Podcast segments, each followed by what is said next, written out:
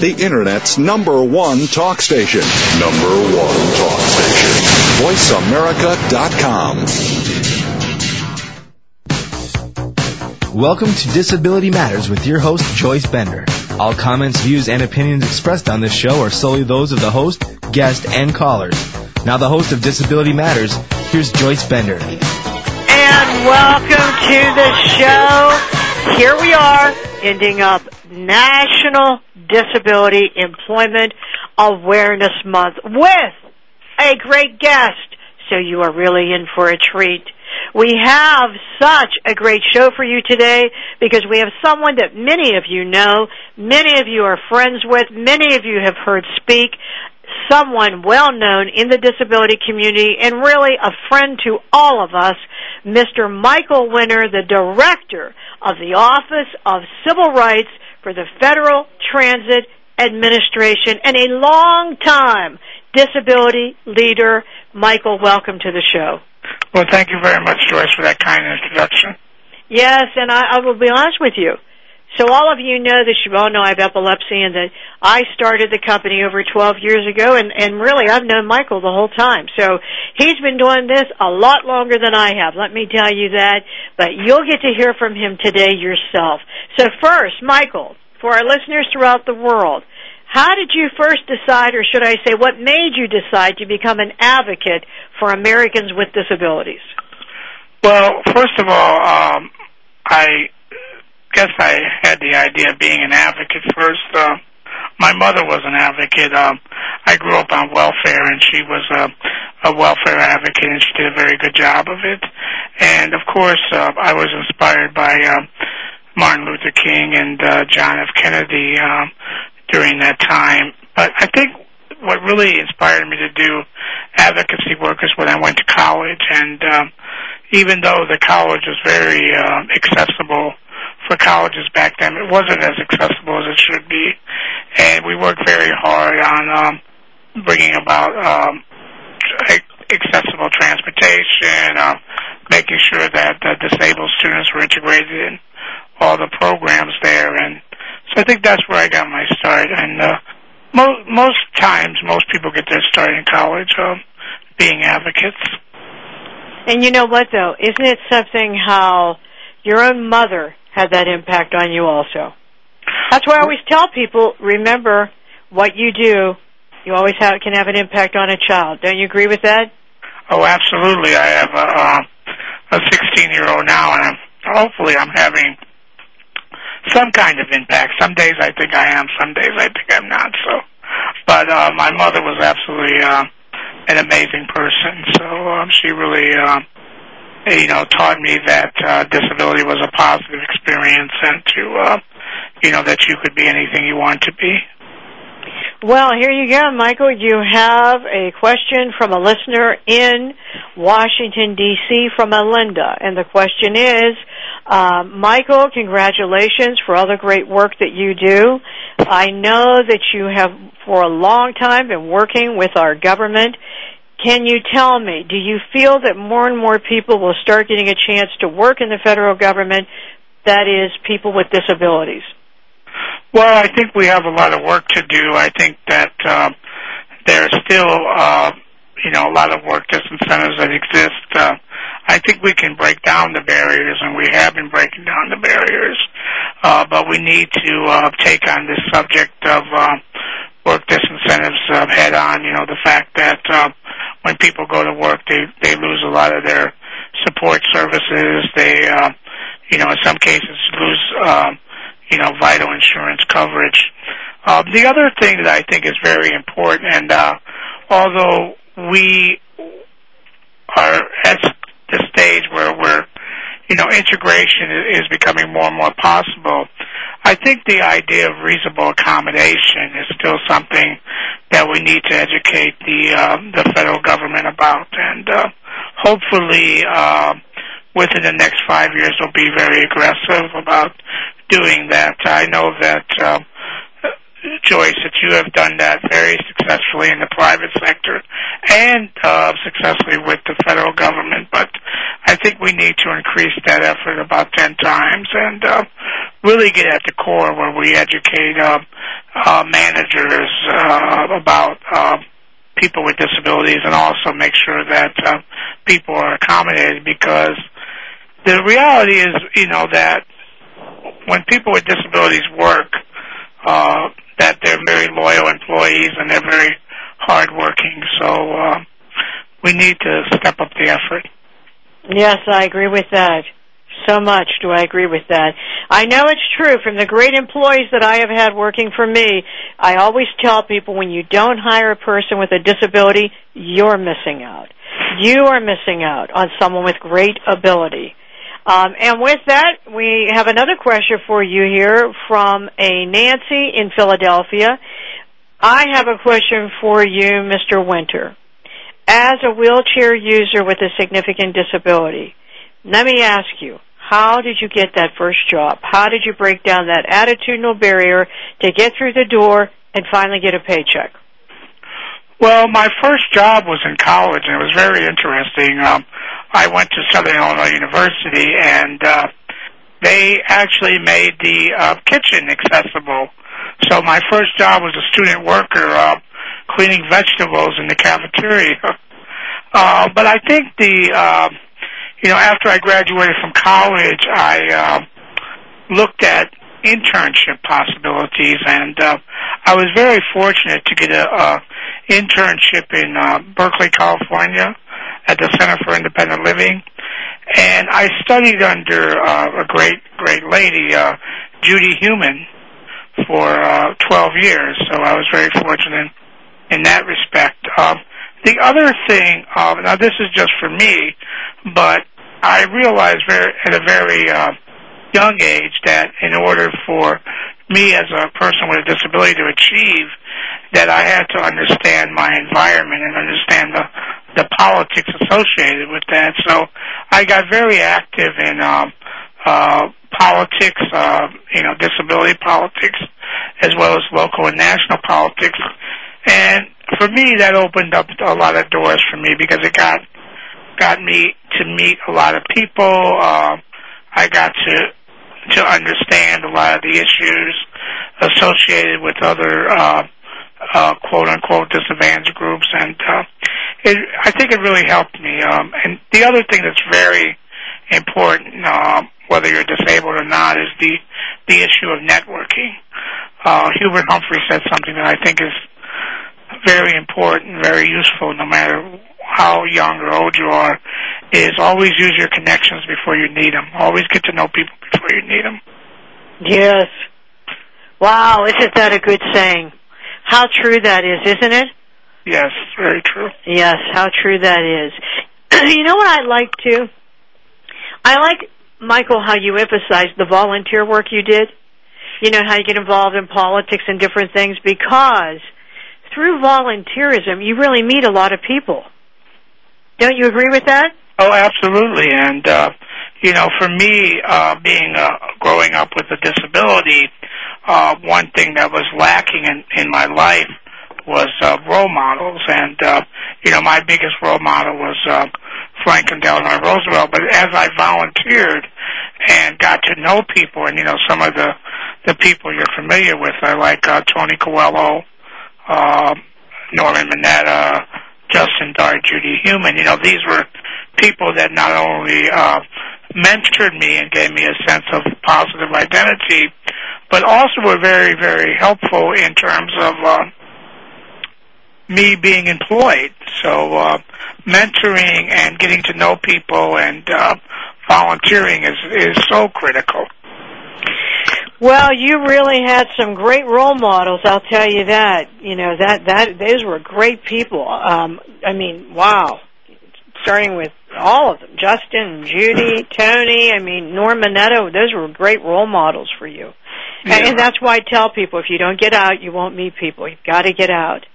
So, Michael, how about you tell our listeners what you do at the Federal um, Transit Administration? What is what do you do there? Well, my job is to uh, make sure that the uh, civil rights laws related to transportation are uh, carried out and implemented, and uh, I oversee uh, DBE, Disadvantaged Business Enterprise, Title VI of the Civil Rights Act, EEO for the internal and external for the transit agency. And last but not least I uh, oversee the uh, the implementation of the Americans with Disabilities Act as it relates to transportation. Wow.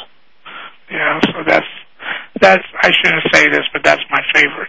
That's your favorite? Yeah, I really um, enjoy uh, carrying out that uh, that uh, that implementation and working with the disabled community and the transit community, and making sure that that that is a successful um, act. Well, I know way back before the ADA was signed, I know that Norm Mineta saved the day and when he was in that transportation committee because I know that Greyhound was not happy about this at the beginning when you, we were trying to get the ADA passed. And do you do you see that we've made great progress since then?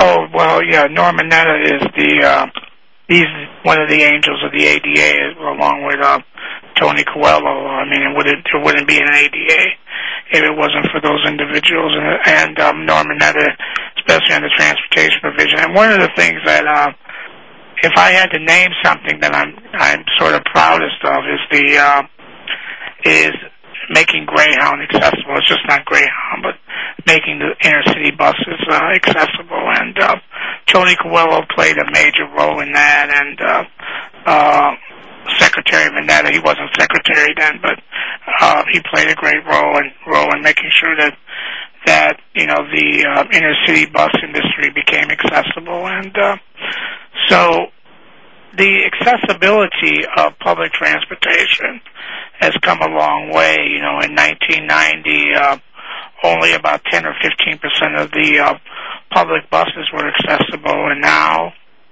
we have over 95 percent of the public buses are accessible, and uh, we also have a very good uh, paratransit system for people that can't use public transportation. And uh, last year, uh, over 57 million rides were provided on ADA-related paratransit. So, you know, it's making our society uh, more mobile. It's making uh, people with disabilities, uh, giving them the ability to integrate into society and become productive members. And uh, the other thing that's very important is that, uh, you know, if you don't have a way to get to work, you're not going to work. So transportation is very, a very key element for people with disabilities and the ability to work.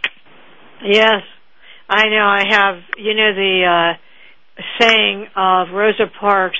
You know, in her case, it was, "I'm not going to sit in the back of the bus." Now, with many people with disabilities, it was, "I just want to get on the bus." Yeah, I, I, I had the opportunity to meet Rosa Parks, uh, and it was really, for me, it was just an amazing experience. And uh, she was in a wheelchair at that point, um, and she said to me, she said, you know, I fought all those years to get, you know, to make sure that I didn't have to sit in the back of the bus. She said, now I'm fighting to get on the bus, you know. Oh well, I'll tell you what. Rosa Parks, I have a the Rosa Parks stamp up in my um, office, because to me, all of these people in civil rights, prior to us in civil rights, played a part of where we are today. No doubt about that. And with that, I'm going to go to break for a minute, and after break, I'll be right back with Michael Winter, who is the director of Office of Civil Rights for the Federal Transit Administration. You are listening to Joyce Bender, America's Voice, during the month of National Disability Employment Awareness Month, where disability matters on VoiceAmerica.com. Don't go away. Have you ever thought about having your own internet talk show? Well, if you said yes, then click About Us. Then click Be a Host to get more information. Or just call Jeff Spinard at 480-294-6417. Say that again? 480-294-6417. VoiceAmerica.com. Mom, Dad, how How long should I wait for you? Mom, if I'm at soccer practice. What if something happens? Will you come get me? There's no reason not to have a plan in case of a terrorist attack. Mom, if you're not home, should we go to the neighbor's house? And some extremely good reasons why you should. Can you tell me? Everybody should have a plan. Take five minutes to talk about where you'll meet and how you'll get in touch with each other in an emergency. For other things you can do to be prepared, visit www.ready.gov. A public service announcement brought to you by the U.S. Department of Homeland Security and the Ad Council. I'm Garcelle Beauvais Nilon. When I played a DA on NYPD Blue, I got all the facts before trying a case. Yet many don't know the facts about epilepsy. There are two and a half million Americans with the condition, and one in ten Americans will have a seizure in their lifetime. People with epilepsy want to lead normal lives, but too many of us don't know what epilepsy is or what to do if someone has a seizure. To learn more, visit epilepsyfoundation.org or call 1-800-332-1000.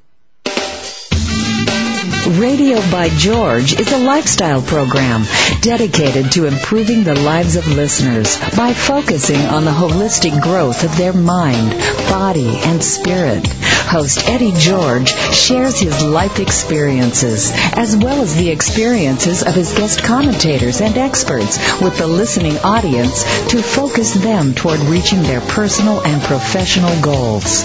Tune in every Monday afternoon at 1 p.m. PST, 4 p.m. EST to Radio by George on the Voice America channel and learn more from the life experiences of a man who went from being a somewhat unruly kid in the streets of Philadelphia to a retired professional athlete who has become a role model for not only young people but for businessmen and women globally. Plan to spend your Monday afternoons with Eddie George and his empowering talk radio show, Radio by George. That's every Monday at 1 p.m. PST right here on the Voice America channel.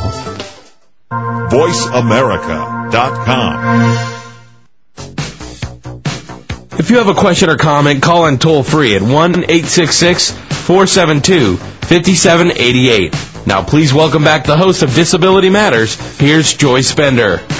And welcome back. Now, if you just tuned in, our guest today is Michael Winter, the Director of Office of Civil Rights and Federal Transit Administration. And while we were on the break, we were talking about some other great leaders that helped during the movement to get the ADA signed. One of them he mentioned is Pat Wright, who really, oh, she is such a great person. And if she's listening, hello to you, Pat Wright. And were there any others that you wanted to mention? Well, there's, uh, you know, of course, Ed Roberts and uh, Pat Wright and um, uh, Liz Savage, of course. Uh, just a bunch of great people that were really um, very actively involved. And uh, you know, I was I was very fortunate to be the president of the National Council on Independent Living. So we had a great team there with uh, Denise Figueroa and um, uh, Judy Heumann was involved, very active, involved in that. So um, you know, it was really great uh, grassroots. Oh, Lex Frieden, and you know, of course, Justin and Yoshiko Dart. So it was it was it was um, you know, I was just a young kid then, so I can't take that much credit for anything except um, I was helping to organize the um, the groups that would come to Washington to uh, quote unquote educate the legislators about the issue. But um, it was uh, oh, of course the ADAPT people. We have to not forget them. You know the uh, Bob Kafka and Stephanie and all those people. Oh, and yeah, the there are people so out of many. Denver. There's so many. It it was. I think it was one of the greatest uh, grassroots efforts in the history of this country, you know, to um, get the ADA passed. And you know, we lost a great person. We lost Justin, but I want to tell you, his wife Yoshiko, she keeps it going. She does. She's absolutely. She keeps it going, and the spirit is still alive of Justin. It is still alive and going, and and we have to keep things going. We cannot get complacent. And speaking of that, Michael, you mentioned some of the work you do uh, in your position as you are the director of Office of Civil Rights. Tell me, are many issues brought before you by people with disabilities that are civil rights issues? And if so, what what, what types of issues would those be? Well, the the the main issues, and it's really amazing. The the issue is still whether we're going to segregate or integrate. Um, a lot of the issues have to do with when we're building uh, new commuter rail projects, um, whether they're going to be able to uh, enter the train just from one car, or whether it's going to be level boarding. Uh, making sure that when um, when there's when people are riding the buses, um, especially for low vision people and people that have cognitive disabilities, that the stops are called out. Now, a lot of that uh, is being helped along by um, by um, intelligent transportation systems, you know, annunciators and all that. Um, you know, making sure that mainstream uh, transportation systems are accessible, making sure that elevators are maintained. Uh, so we're still, um, you know, dealing with a lot of those issues. One of the um, other concepts that I think is important, and uh, you know, the ADA only covers uh, transportation that exists, but one thing that I think is very important is to look at the uh, the mobility of uh, people with disabilities and the the mobility of elderly people, especially in rural areas. In you know rural areas, still we have uh, 40% of the areas still don't have any kind of transportation at all, public or private, and so we are trying to work on how to solve those uh, problems. The other thing that uh, I really try to preach as much as possible, and this just makes sense from a integration uh, standpoint, not only for disabled people but for elderly people, is the concept of universal design and everything that we do. I mean, it's very critical in transportation that we design systems to be to go beyond the ADA to be as accessible as possible. One example I, I can give, uh, and I just got back from Boston where we had a very successful meeting with the general manager there, Dan Grabauskas, and uh, one thing that they're doing is that when they're putting in new stations or renovating, they're they're trying to build um, two elevators for each system, so there's redundancy. So I, you know, those are the kind of things that are really going to help with uh, making mainline transportation even more accessible. And uh, the other thing that I think um, is very important is, you know, when the ADA was passed uh, 17 years ago, there was not the kind of technology that exists now, and so the technology that we're applying to public transportation to make it more accessible and and to communicate with the uh, consumers and the community is much more advanced than it's ever been. So it's much easier to communicate with uh, people that have uh, that are blind or low vision or people that are deaf or you know even to make sure that uh, people are aware of when the train's coming or when the bus is coming and uh, how long it's going to take to get to your destination. Right. Well, speaking of this whole issue, for Americans with disabilities, what do you think are then the biggest issues in transportation? Well, I think the the big issue is still the concept of integration versus segregation. I think that people still have this concept, and I I think it not only relates to transportation, it relates to employment and housing, that people with disabilities uh, don't belong in the society, that they're they're meant to be taken care of, they're they're meant to be segregated, and uh, we we have the law behind us, you know, so that's great, but we still got to push this concept, you know, uh, that you know we want to build things, we want to integrate as much as possible because it not only leads to a person with a disability becoming a, a taxpayer and productive, it also creates a situation where uh, if someone acquires a disability, you know, rather through age or through other kinds of circumstances, they're able to maintain themselves in the community. Uh, one of the other things that I'm very interested in, and you know, it's been called different things over the years, but is the the concept of livable communities. And uh, National Council, on Disability uh, did a great report on livable communities and the impact on people with disabilities. And, you know, trying to build communities that are close or related to transportation uh, entities, because that, that makes a big difference. Uh, a lot of people with disabilities can't drive or don't want to drive. A lot of elderly people can't drive or, or shouldn't be driving at this point. And so if you could create a community where it's uh, walkable or rollable and uh, people can get around and, you know, get to the store and, you know, get where they need to go uh, rather than try to drive, I think it makes it a lot better, not only for the person, but for the environment too. So one thing I want, one thing I want to say, I think that we, I think one thing that that could be a great political movement is the is the green community coming together with the disability community. Yeah, isn't that the truth?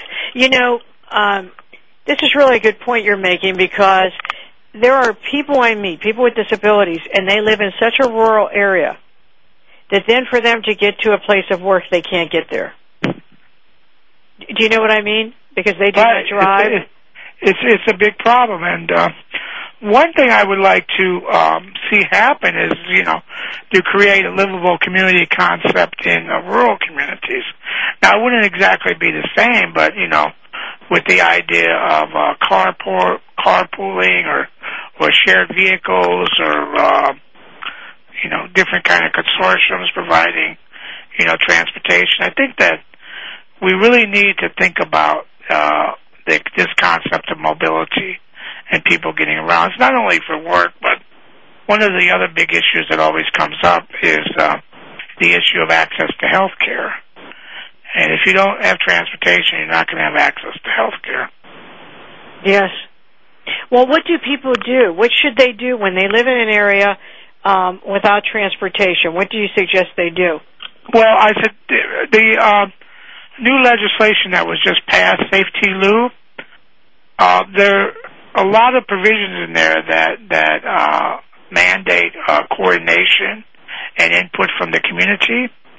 And so, I think if you're a person with a disability or an elderly person, or if transportation is your big issue, to get involved with the uh, local transit community and get involved in the local planning agencies that plan services for uh, you know disabled and elderly in that region because I think that's where you're going to have input and you know it gets back to your employment issue too. I mean that's a great place to learn um, you know a new new uh, industry. It's a great place to get to know people and network. It's a great way to volunteer and uh, also do something that might benefit yourself too. Okay, well that is good information to know because you know you can't just sit back. You've got to speak up. When you need help, you've got to do something about it.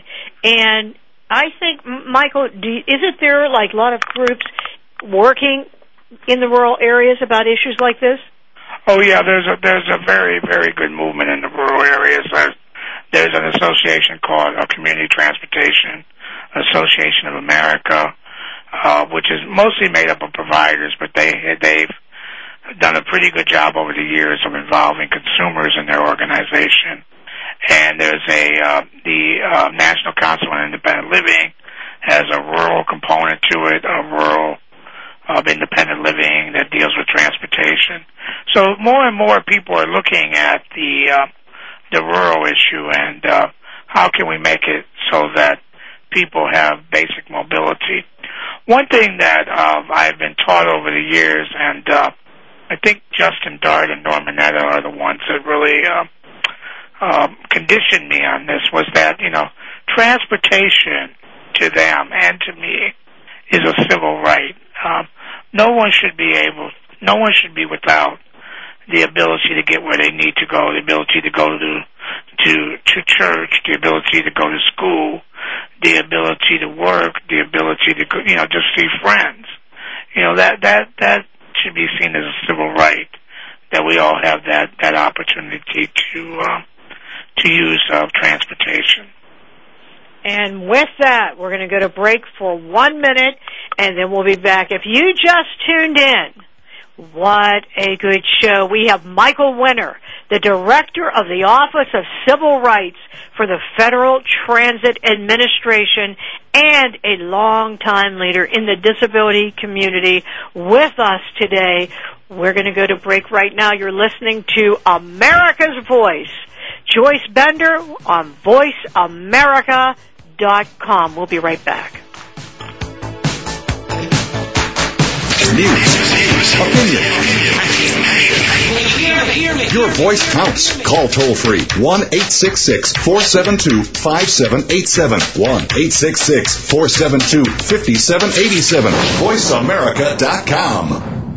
I'm Garcelle Beauvais Nilon. When I played a DA on NYPD Blue, I got all the facts before trying a case. Yet many don't know the facts about epilepsy.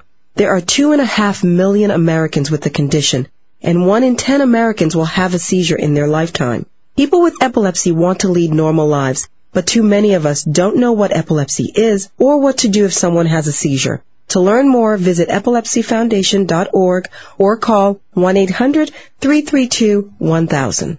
Ever wonder what are the favorite travel destinations of the Hollywood jet set? Where do celebrities like to go when they aren't walking the red carpet? Tune in to Traveras Celebrity Travel Talk with President of Traveras, David Manning, and Lisa O'Hurley, golf aficionado and wife of actor John O'Hurley. On Traveras Celebrity Travel Talk, David and Lisa talk with well-known actors, sports celebrities, and entertainment insiders to find out about their favorite travel destinations and what they recommend.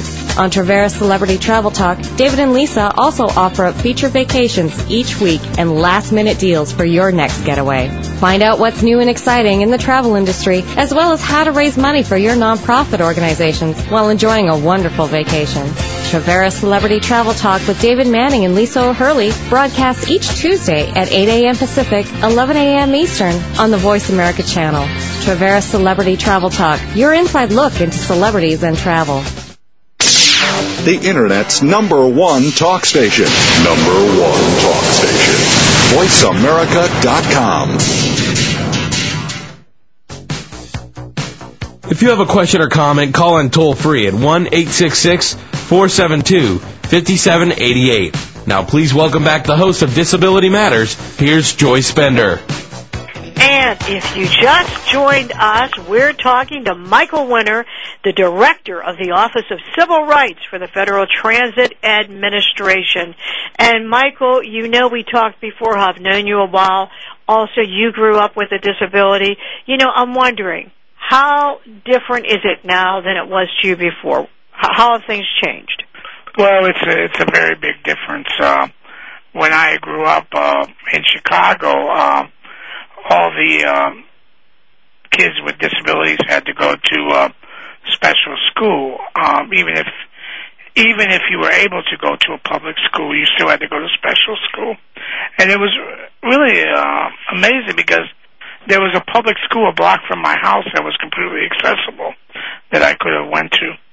But you know, it was it was very interesting because I mean the disadvantage was being segregated, but the advantage of going to a special school, you really met some great uh, people. I mean, there were people from all over the city, and uh, actually during that time in Chicago, we were the only integrated school system, school in the whole city. So we had a we were very diverse, and and uh, we had a lot of different uh, people going to that school. And uh, I think you, I think there was a natural peer counseling that went on you know, it was sort of like when I went to uh, Berkeley uh, in 1977.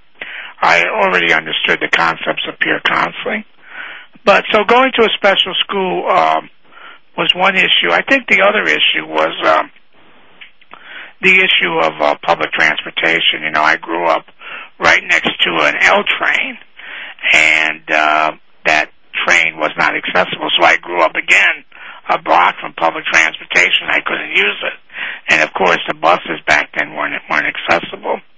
I I remember the first time that I rode on a public bus. Uh, I I was invited to do an internship in at the Center for Independent Living in Berkeley, California, with Judy Heumann, and they had uh, accessible buses in uh, in the Bay Area. And so I got on the bus, and it was just like it was just an amazing feeling to you know get on the bus and uh, you know be with other people. Uh, and I rode on that bus for like five hours. You know. Wow. And the bus driver kept saying, "Well, uh, where's your destination, sir?" And I said, "Well, I, I I'm not sure where I want to go yet, so let's just keep going." You know. But it was really uh, uh, uh, amazing, and I and I thought about that from a psychological point of view you know, most of our interaction in society is in public, you know. And so when disabled people were segregated, you know, in schools and not allowed to be in public transportation systems, then that's where I think a lot of the problems came in integrating them, integrating us, I should say, later on in the society. And uh, so I think that that was um, something that maybe got me involved in uh, really wanting to make uh, public transportation accessible because it really did open up my world, and uh, it I think it opens up everybody's world when they have uh, mobility. The other thing I remember uh, rather vividly is the Amtrak train not being accessible. And when I grew up in Chicago, and we had to go from uh, Chicago to uh, Southern Illinois, I went to school in Southern Illinois, and we had to take the Amtrak train, and we had to. There were a couple of us that were disabled. We had to kind of scoot up the steps and asked somebody to take our wheelchair up, and you know, so it was amazing. And I just rode an Amtrak to uh, Boston just recently. You know, the Acela was uh, very nice, and the bathroom is you know almost like an apartment. and I was just thinking, you know, like 30 years ago, I had to crawl up the steps to get on the Amtrak, and now oh. I can just you know, oh, you know. So I mean, things have. I think things have progressed. You know, in a nice way. I mean, there's still a lot of issues. There's still a lot of problems. But one thing I, I think that's very important, and, and uh, you know this as a person with a disability yourself, is you you've got to keep a positive attitude. You've got to make make sure that you think of things as what you want things to be, not the way they are necessarily. And uh, I think my uh, back to my mother, who I who was my number one person in my my life to uh, inspire me to be what I want to be, uh, instilled that in me. You know, like don't worry about where you're at now, worry about where you're going in the future. So I think that that is um, something that I think a person with a disability really needs to take on. I think they really got to understand that having a disability is not a negative thing. That in a way, it's a very positive experience uh, because you get to experience life in a different way than other people. Um, you get to adapt very quickly to things. Um, you have to adapt. You have to know how to to uh, maneuver very quickly in, in certain situations.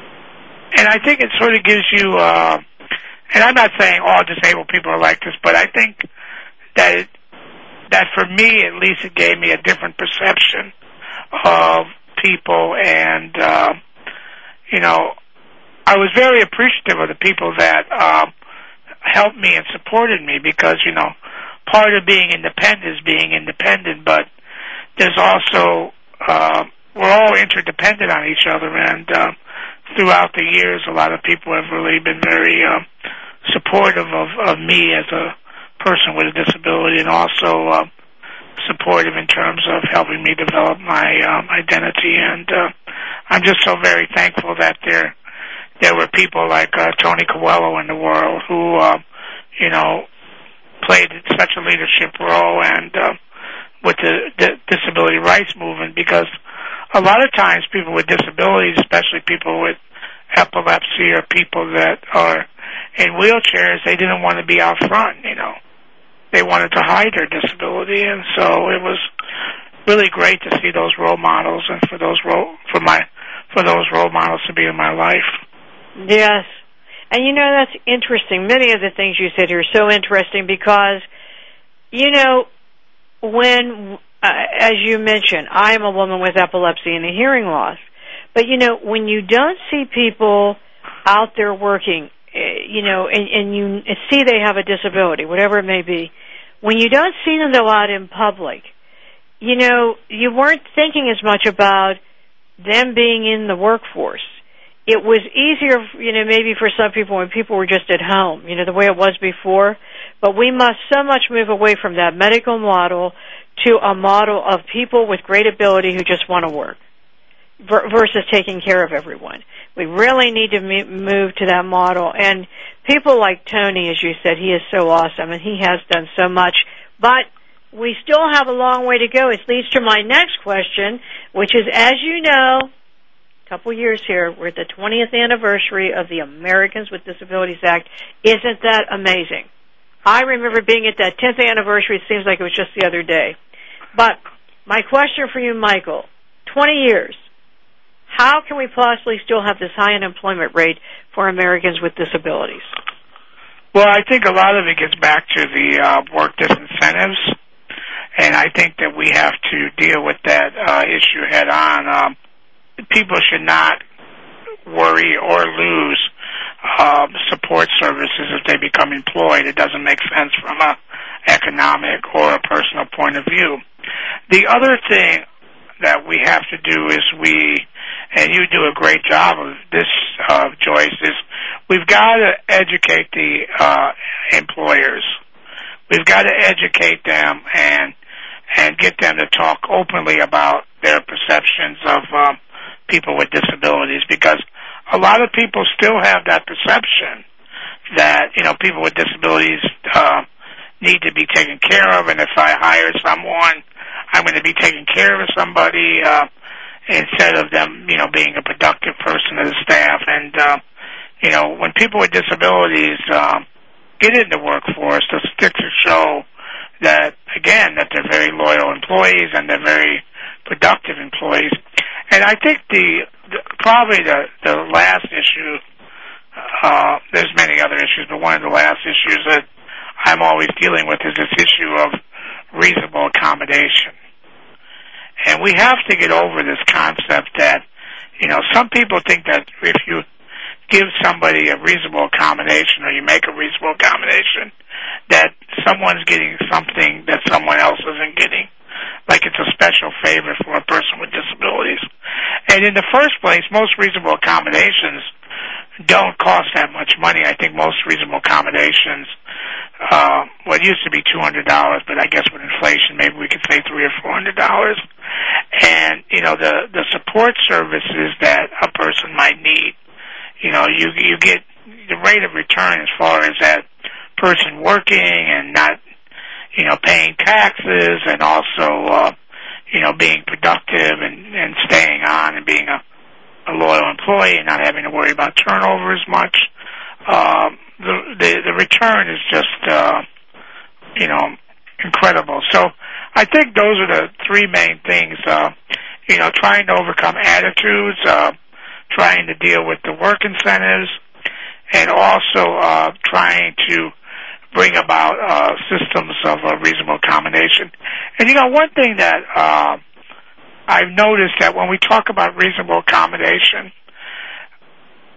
it's really not just for people with disabilities because when you reasonably accommodate people in the workforce, you're making it so that everybody can do their job a little bit easier and everybody can be more productive, you know. So, I mean, an example would be the use of headsets. You know, uh, having a headset used to be something that only people with disabilities use, is they couldn't use their hands or, uh, you know, it's much easier for them. But now, you know, working in the federal government, I see people with headsets all over the place. And Isn't that amazing? Yeah, yeah, so. Yeah, so many things like that. Things that were an accommodation now used by everyone, you know, for so many different things, whether it's closed caption or mothers, you know, having accessible parking. I mean, there's so many things like that. Um, and I'll tell you, we, we've got to break down this attitudinal barrier, and the only way we're going to do it is if we have people with disabilities employed. And as Michael said, you know, when you work for my company, you do have 100% health care with no contribution to the premium. And that is one of the reasons that we don't have a problem because people know they don't have to worry about their health care. And we really need to work on those things. We really do. We need to work on those things so that people with disabilities can work just like everyone else. And with that, we'll be right back to close the show with Michael Winter, Director of Office of Civil Rights for the Federal Transit Administration and a leader in the disability community. This is National Disability Employment Awareness Month. You're listening to Joyce Bender, America's Voice on VoiceAmerica.com. Don't go away. We'll be right back. Ask the experts. Call toll free right now 1 866 472 5787 and ask our All Star team to answer your question. That's 1 866 472 5787. Thank you for calling. VoiceAmerica.com. I'm Garcelle Beauvais Nilon. When I played a DA on NYPD Blue, I got all the facts before trying a case. Yet many don't know the facts about epilepsy. There are two and a half million Americans with the condition, and one in ten Americans will have a seizure in their lifetime. People with epilepsy want to lead normal lives, but too many of us don't know what epilepsy is or what to do if someone has a seizure. To learn more, visit epilepsyfoundation.org or call 1-800-332-1000. Whether you are already applying the law of attraction to your life or you have no idea what this all means, this show will be branded as the best live resource available for learning about law of attraction. Michael Losier's Law of Attraction talk show broadcasts live every Wednesday morning at 7 a.m. Pacific, 10 a.m. Eastern on the Voice America Radio Network. Now, the only thing left to decide, what do you want? Albert Einstein once said, nothing happens until something moves. Well, your movement towards realizing a dream, making a long-lasting change to your life, or simply putting a daily smile on your face is just a click away. Tune into Maximizing Life with Scott Chesney and free your mind, open your heart, and ignite action in your life. Host and commander in change, empowerment coach, and international speaker, Scott Chesney shares his insights to making the most out of your daily lives. Scott interviews people who are maximizing their lives, the most recognizable transformationalists and leaders around the world, as well as those hometown heroes that move, touch, and inspire the best in all of us. Stay tuned into Maximizing Life for Scott's one-on-one coaching with callers. Maximizing Life with Scott Chesney broadcast each Monday at noon Pacific, 3 p.m. Eastern on the Voice America channel. Maximizing Life with Scott Chesney, inspiring you to live life with passion, purpose, and limitless potential. VoiceAmerica.com. If you have a question or comment, call in toll free at 1 866 472 5788. Now, please welcome back the host of Disability Matters. Here's Joyce Bender. And welcome back to the show. If you just tuned in, Michael Winter, Director of the Office of Civil Rights and Federal Transit Administration, has been our guest today, and it has truly been a pleasure having him on the show. If you missed the rest of the show, remember, these shows are archived on voiceamerica.com and benderconsult.com. You can go back and listen to them, and we do have real-time captioning for all of our friends from the deaf community. Uh, Michael, we didn't get to talk about taxi cabs. What about taxi cabs and their accessibility for people with disabilities? Well, as you um, probably are aware, taxi cabs are one of the areas that was not covered by the ADA in terms of accessibility to people in wheelchairs, and uh, it's covered in terms of you know you can't tell someone um, they can't uh, get into a taxi if they have a disability or a guide dog, but as far as being accessible, um, they're not required to to be accessible. So one thing that we've been working on for the last five years is trying to bring about um, accessible taxis in this country, and a lot of groups have been working on that, uh, DREDF and uh, different disability organizations. And, um, you know, New York is moving ahead with their program. Um, Las Vegas has a lot of uh, accessible taxis. Uh, Chicago has a very good accessible taxi program. Uh, San Francisco has a good accessible taxi program. So I think this is one of the um, last areas of accessibility that we need to to look at is making sure that uh, taxis are accessible. And I think it's important not only from a mobility point of view, and but it's also important from a cost savings point of view. A lot of people use uh, paratransit services, which can run anywhere from fifty to sixty-five dollars an hour for the uh, transit provider, when they could be using taxi service uh, at a at a minimum cost. So uh, we really want to look at this issue and push this issue, and hope that there's a um, there's a meeting of the minds in terms of how the private and public sector can work together to bring about accessible taxis. Well, we appreciate the work you're doing, and we are with you 100% on that. Michael, a few last things I want to talk to you about before we close the show today. One is, you know, we have many great young leaders out there. I believe we do, but I have to be honest with you. Many times when you talk to people about our leaders, our disability leaders, they name all the same people you named you know, they still name Judy Heumann, Tony Coelho, um, you know, all the people that really have been doing this for so long. And several times on my radio show, I've had people call in and ask, do we have leaders coming in to replace those people that have that same passion and power? What's your opinion about that? I think we do, and I think that we have to uh, offer the proper venues and trainings to make sure that they they understand uh, the the history of the disability uh, rights movement and also understand what needs to be done. Um, in all of our workshops that we have on transportation, uh, we make sure that we have a component um, that deals with youth issues. And in fact, we've invited a number of youth to those to those trainings. So uh, we are doing our part to make sure that the the next generation takes over these issues. So NICO has been doing a great job of uh, this year at their conference. Uh, one of their their their whole sections was devoted to youth, and I think they even paid for youth with disabilities to attend that conference. So this this is not only necessary, but it's uh, critical to our survival uh, as a movement to uh, train that next generation and. Uh, also to you know not only to train them but to to learn from them. You know, they're they're the the next generation is is a little more savvy than we are as far as the technology and the the how to use the internet and how to organize and how to get people's attention. So uh, we we can definitely learn from them too, and uh,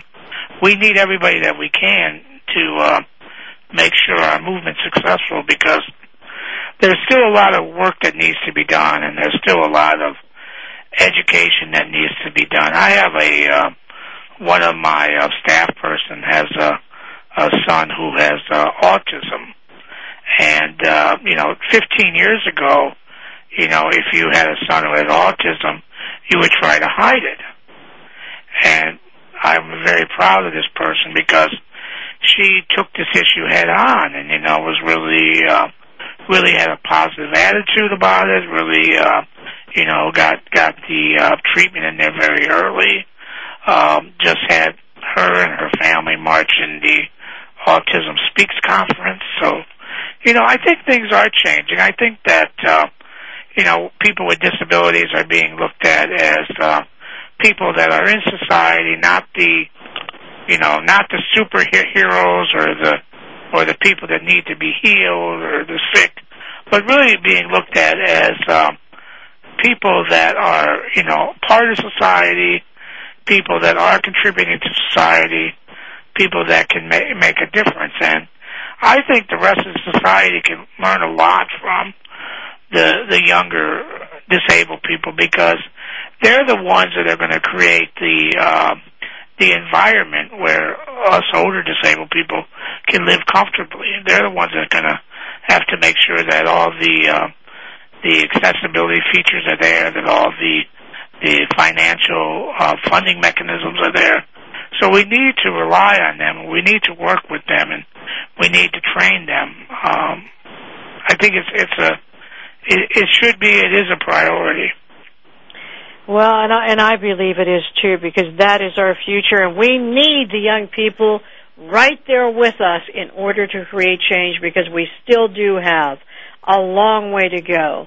Well, Michael, the last two questions I want to tell you, I ask everyone that's ever been on the show ever, over the past three and a half years. Um, and the first question is, now like with you, you have accomplished so much already. You know, received numerous awards. You've done so much in your life. What would you say is your proudest accomplishment? I think the thing that I really um,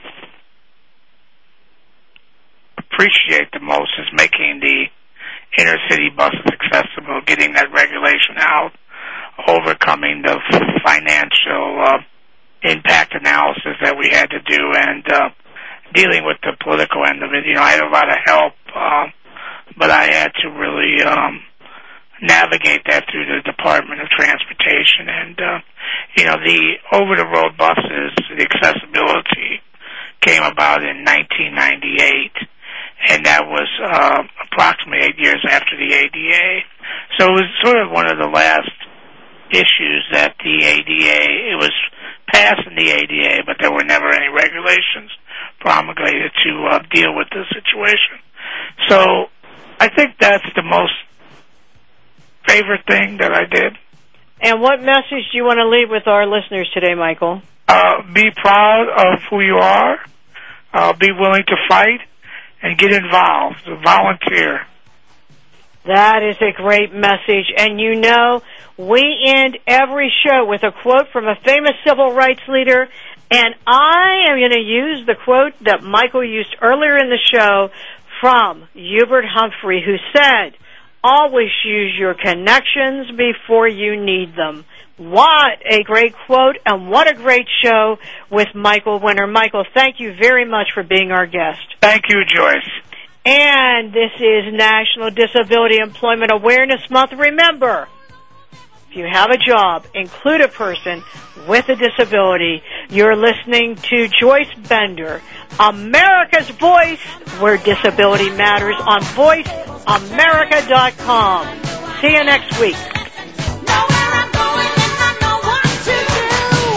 Voice America would like to thank you for tuning in. Please join us next Tuesday at 11 a.m. Pacific Time for another installment of Disability Matters right here on the internet leader in talk radio, voiceamerica.com.